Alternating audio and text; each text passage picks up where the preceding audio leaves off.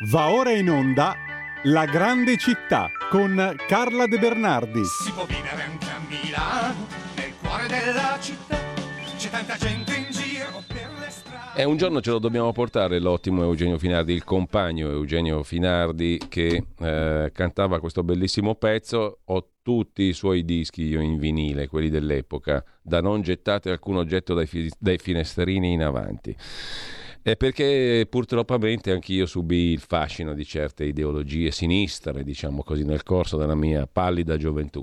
Intanto io do il benvenuto e il buongiorno a Carla De Bernardi, Storia di Milano, guida per curiosi e ficanaso, è la nostra Bibbia laica del lunedì edito da Yakabook, lo trovate ovunque e se non l'avete ancora trovato cercatelo perché è un libro stupendo che parla sì di Milano, ma parla in realtà di molto altro, esattamente nello spirito della nostra rubrica del lunedì alle 9 e un quarto. Carla, buongiorno innanzitutto e grazie. Buongiorno, buongiorno, a tutti, buongiorno a chi ci ascolta. E allora, oggi traiamo spunto senz'altro dalla storia di Milano, che non è solo la storia di Milano, e in relazione anche a una data piuttosto precisa. Uh, due giorni fa, 3 giugno del 1935, nasceva Vincenzo Iannacci, detto Enzo. Cantautore, cabarettista, pianista, attore, tanto altro, medico naturalmente. Ti lascio subito la parola perché attraverso di lui ci porterai in un altro luogo, in una serie di altri luoghi, no? Sì, sì, sì, sì, sì è così, perché eh, nel mio libro, oltre alla storia, quella che è chiamata storia con la S maiuscola, no? quindi quella che riguarda un po' tutti, ci sono dei capitoli dedicati a delle, eh, come dire, eh, de- degli avvenimenti che riguardano soltanto Milano, come succede anche in altre città, per carità, eh, non è che Milano sia speciale, però a Milano ci sono state alcune cose eh, proprio eh, accadute qui e che non hanno avuto eco eh, altrove. Eh, tra queste io nel mio libro cito il derby e cito il Giamaica il Gia- e poi la moda, insomma una serie di cose di cui poi parleremo magari mm. in altre occasioni. Però oggi appunto prendendo spunto dalla nascita di Iannacci il 3 giugno del 35, avrebbe 88 anni, avrebbe compiuti tre giorni fa, mm. ehm, parliamo del derby. Parliamo un attimo prima di Iannacci, che è un personaggio talmente gigantesco che meriterebbe pagine e pagine. Io naturalmente nel mio libro non ho potuto dedicare, non era un libro dedicato a Iannacci e quindi ho potuto citarlo nella questione del, del derby e, e, così come ho fatto con gli altri, però Iannacci meriterebbe un libro intero, magari li hanno anche fatti, io non lo so, ehm, perché lui, oltre ad essere stato uno straordinario cantautore, per chi non ricorda le sue canzoni, guarda, me ne sono annotate certe, perché ce le ho tutte che mi viaggiano nella testa, vabbè, mm. portavo i scarpe tennis, credo che nessuno sì. a Milano e altrove non lo conosca, ma eh, l'Armando, ho buttato giù l'Armando, eh, faceva il palo della banda dell'Ortica, che è geniale, no? perché il palo della banda dell'Ortica era cieco. Eh, vengo anch'io no, tu no, che era un bellissimo testo che voleva indicare quella eh, perfido atteggiamento di chi emargina le persone solo per il gusto di emarginarle, no? Cioè questo poveretto che dice vengo anch'io e gli rispondono tutti no, tu no, non perché ci sia un motivo, ma proprio perché per il sadico gusto di dirgli sei un, sei un escluso. Eh, quindi lui aveva, aveva anche dei eh, intenti sociali e politici, Iannacci, non era certo uno che, non, che non, non si può dire che non fosse impegnato, anche se non ha fatto politica, però nei suoi testi ce n'è tanta. Se me lo dicevi prima è geniale, se me lo dicevi prima. Quante volte nella vita capita? Eh, se me lo dicevi prima. Io trovo straordinario questa cosa. E poi appunto sull'impegno politico Vincenzina e la fabbrica in romanzo popolare. Insomma, le sue canzoni sono meravigliose. Lui eh, a un certo punto arriva al derby. Eh, no, volevo ricordare una, una eh, cosa singolare che io non mi ricordavo, che lui mm. come cardiochirurgo eh, lui ha fatto chirurgia generale, ha fatto il chirurgo fino alla fine dei suoi giorni.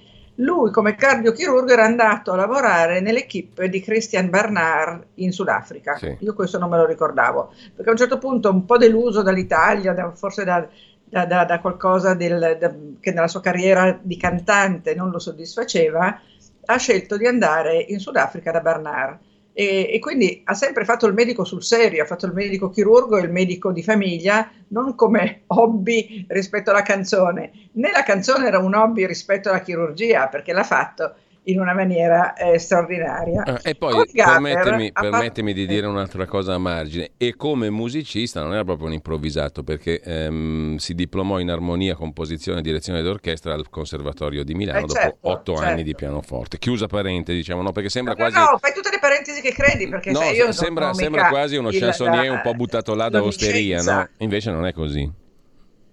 Che cosa non Dico, è così? Sembra uno chansonnier da osteria, ah, ma non è no. proprio così, diciamo, è tutt'altro.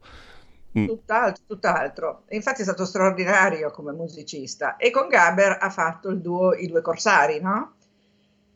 Eh, ultima cosa sulla, sulla, sulla, sua biografia, lui muore nel 2013 ed è al Famedio, nella cripta del Famedio, sia lui che Gaber, quindi i due corsari sono in due rami diversi della cripta. La cripta è fatta a croce e nel ramo di sinistra c'è eh, Gaber e nel ramo di destra c'è Iannacci.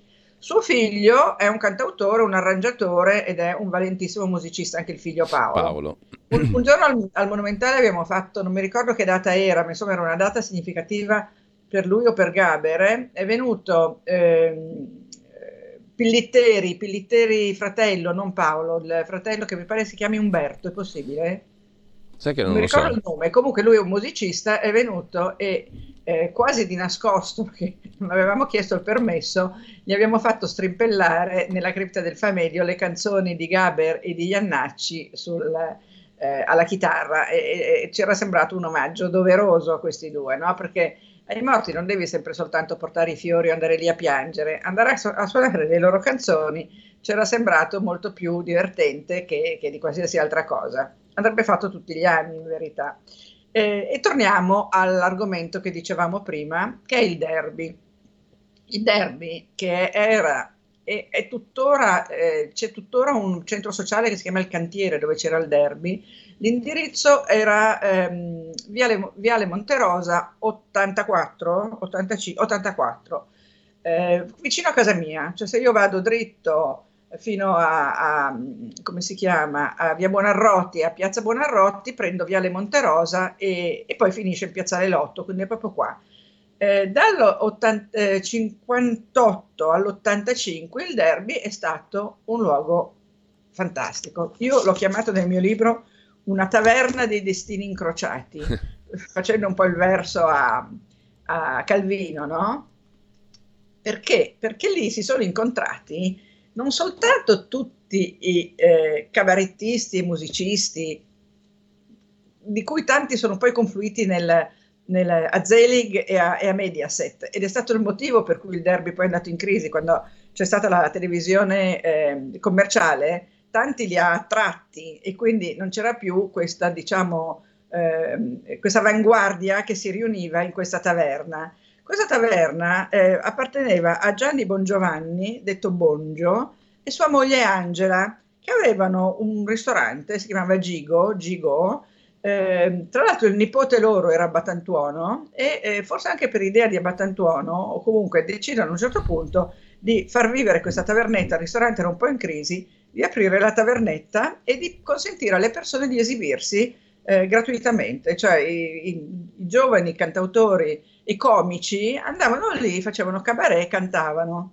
E era proprio tipo cave parigina, quei divani neri, scura, tant'è che si dice che fosse frequentata anche da Turatello e da Luciano Lutring, appunto per parlare di destini incrociati, no? Perché lì il pubblico era formato da personaggi come Mastroianni, Mike Bongiorno, eh, Mina, eh, Renzo Arbore, eh, e invece chi si esibiva era, ehm, erano tutti quelli che noi oggi ricordiamo con grandissimo piacere, molti sono vivi per fortuna, i Gufi, eh, Cocchi Renato, Teo Teoccoli, Walter Valdi, Bruno Lauzi, Beppe Viola, Lino Toffolo, eh, Aldo Baglio e Giovanni Storti, Aldo Giovanni e Giacomo, Funari, Gina Michele, Beruschi, Antonio Ricci, eh, Faletti, Paolo Rossi, Lino Patruno e chi, e chi, più ne ha chi ne metta, più ne metta, Iacchetti, Iacchetti che lavorava a, a, Stre, a Ponte Tresa dove faceva radio, faceva il conduttore e veniva a, apposta al derby a Milano. Um, come si chiama? Francesco Salvi che veniva sempre da lontano e aveva sempre il problema che rimaneva senza benzina. Paolo Rossi eh, che si litigava con Giorgio Faletti perché si rubavano le canzoni, ma anche cantanti come Asnavour, come John Coltrane, eh, come aspetta che me li sono segnati anche questi. Ehm, Quincy Jones, Quincy Jones addirittura. Hai capito mm. che cos'era il derby? Era questa roba pazzesca. E, ehm, io ci sono andata un paio di volte, confesso che non ci sono andata tanto perché io a quell'epoca non abitavo a Milano, eh, abitavo in Liguria e quindi non ci andavo tanto spesso. Però quelle volte che sono andata mi ricordo eh, erano, erano tutti come dire un po' stralunati, no? Nel mio libro c'è una foto dei quattro del, dei gufi. Dei, i quattro gufi che ha fatto la foto mi sembra che l'abbia fatta mh, mm, aspetta Col, che te lo dico con la bombetta in testa mm. Eh? E vestiti di nero e con la bombetta in testa. È una foto meravigliosa Sì. che ha fatto un famoso fotografo a cui ho chiesto ovvia- ovviamente di poterla, di poterla pubblicare. Aspetta che vediamo se la trovo. 371 Alfa, eh, Alfa Castaldi. No, eh, Uliano Lucas, figurati. Niente meno. Uliano Lucas, uno dei grandissimi fotografi eh, milanesi insieme a Mulas, insieme ad altri, e questi frequentavano appunto il bar Giamaica di cui parlavamo prima e di cui magari parliamo a botta calda settimana prossima, così non ce ne dimentichiamo. Questa foto di Ulas, ci sono loro quattro, eh, vestiti di nero col collo alto, proprio tipo esistenzialista francese alla Juliette Greco, Mm.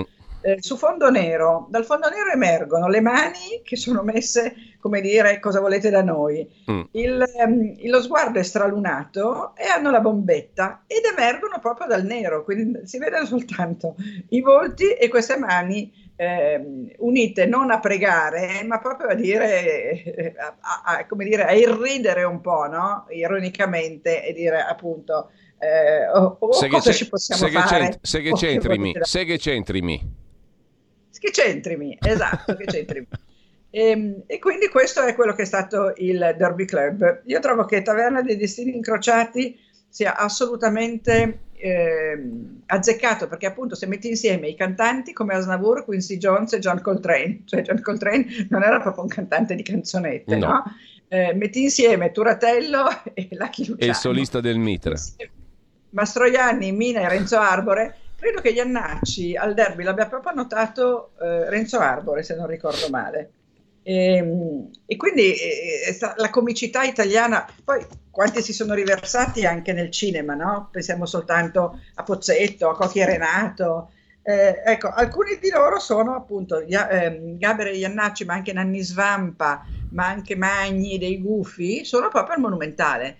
Quindi il Monumentale torna a essere, lo sai, è la mia passione, essendo la presidentessa del- dell'Associazione Amici del Monumentale, Sì. torna sempre fuori perché, perché lì, lì c'è, eh, per tornare a Calvino, no? l'Audomia, la città dei morti. Città dei morti confina con la città dei vivi, a Milano in modo particolare perché c'è una cancellata che separa la città dei vivi dalla città dei morti, quindi non sono segregati dietro un muro.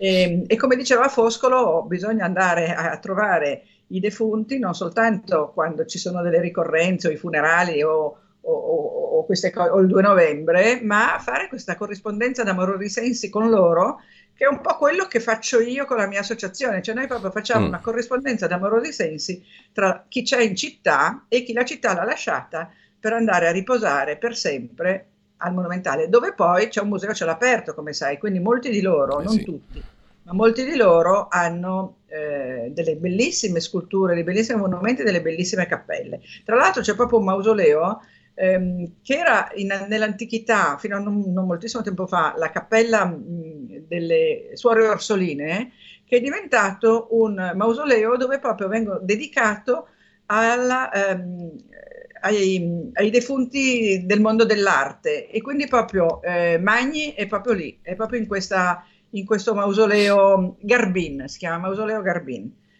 E, e quindi c'è proprio un luogo loro dedicato e adesso ci sono 5-6 defunti, ma è dedicato proprio a, a raccogliere chi ha fatto, chi ha fatto arte. Allora Carla, come di consueto il tempo vola quando abbiamo tante storie da raccontare, da ascoltare, come quelle che ci metti sotto gli occhi e, e che ci fai ascoltare tu tutti i lunedì. Mm, siamo già alle 9.33, ci dobbiamo salutare, però ricordo... Posso sgridarti perché non mi mandi più i link, né prima né dopo. No, adesso ti manderò quello successivo, quello prima in effetti sono diventato un po' pigro. Eh, Mentre... lo immaginavo, non ti sgrido perché mi sei simpatico, però quello dopo mandamelo che così lo faccio girare. No, assolutamente la trasmissione poi te la rimando così avrai modo anche Sai di che sto facendo delle dirette Facebook, l'ho, cominciata una un giorno tanto per, così, per vedere come funzionava e queste dirette Facebook su Milano quando mi trovo in un posto faccio la diretta, racconto un monumento, racconto una storia come faccio io Oh, ce ne sono certe di dirette che fanno 500-600 visualizzazioni. Però, Pazzesco. Quindi in quel momento lì, proprio seduta stante, diciamo, al momento. Mica male. Mica male, esatto. Carla. Allora, intanto noi ci salutiamo per il momento qua. Storia di Milano, guida per curiosi e ficcanaso, edito da Iacabuc, la nostra Bibbia del lunedì. Libreria c'è, l'ho visto l'altro giorno, sia da Rizzoli che da Feltrinelli. Bene, non perdetelo, anzi compratevelo e gustatevelo perché poi si legge veramente con grandissimo ah, piacere. No, aspetta, ti dico una cosa, il 24 giugno che è sabato... Mm lo presento alle 10 alla Biblioteca Braidense, ve lo ridirò anche la volta prossima, con Andrea Kerchi, che è uno dei più importanti, bravi e geniali e generosi, perché poi ha questa, questa caratteristica umana straordinaria di generosità di Milano. Andrea eh, proietterà delle sue immagini di Milano e commenteremo il mio libro, ma soprattutto commenteremo l'amore suo e l'amore mio per Milano. 24 giugno alle 10 alla Braidense. Fai bene ad anticiparlo, poi ne riparleremo ovviamente. Ne parleremo nell'imminenza, Grazie. magari dopo, cioè, me ne ricorderò dopo. No dai, se, tra l'altro il 24 giugno compio gli anni, quindi per me è un grande regalo poter festeggiarlo alla Braidense con Andrea Kerchi. Guarda che ce lo segniamo, eh. Segnatevelo, segnatelo, ingresso libero, quindi poi la Breakdance. Poi tra l'altro alla Breakdance in questo momento c'è una mostra su Manzoni, sì, perché esatto, siamo esatto. nel 150 di Manzoni. E ti dirò di più, oggi alle 17 parte qui su Radio Libertà la lettura integrale dei Promessi Sposi. Dai, alle 17, e chi la, chi la fa? Io. Tu, fantastico! E, e, anche tu cominci come quella presentatrice con quel ramo del lago di Garda. Di Garda, esattamente, perché sennò non sarei iscritto all'ordine dei giornalisti se non facessi performance esatto. di questo tipo. Mm. Ciao. Chi non se lo ricorda quel ramo del lago di Garda? Grazie a Carla De Bernardi. Ciao. Buona giornata Carla e, e, appuntamento ragazzi, appuntamento della giornata c'è poco da fare. Ubi maior minor cessa, tutti i minores cessant vale a dire dove c'è il Manzoni, gli altri scompaiono tutti. Quindi guardate per carità, eh, sentite oltre la pagina, tra poco c'è anche mh, mm, Alessandro Panza con la sua rubrica Orizzonti Verticali, ma oggi è la giornata di Alessandro Manzoni alle ore 17 su Radio Libertà e alle ore 21 in replica. Spero, eh perché se poi non succede meglio, si crea ancora più pathos, ancora più desiderio, eccetera, eccetera. Comunque lettura integrale dei Promessi Sposi a partire da oggi, lunedì e giovedì alle 17, alle 21, solo su Radio Libertà. Avete ascoltato La Grande Città con Carla De Bernardi. Che la gente che vive, che lavora, che si diverte, che respira in mezz'ora da piazza del Duomo, arrivi dove vuoi alle 4 del mattino Milano diventa un posto molto strano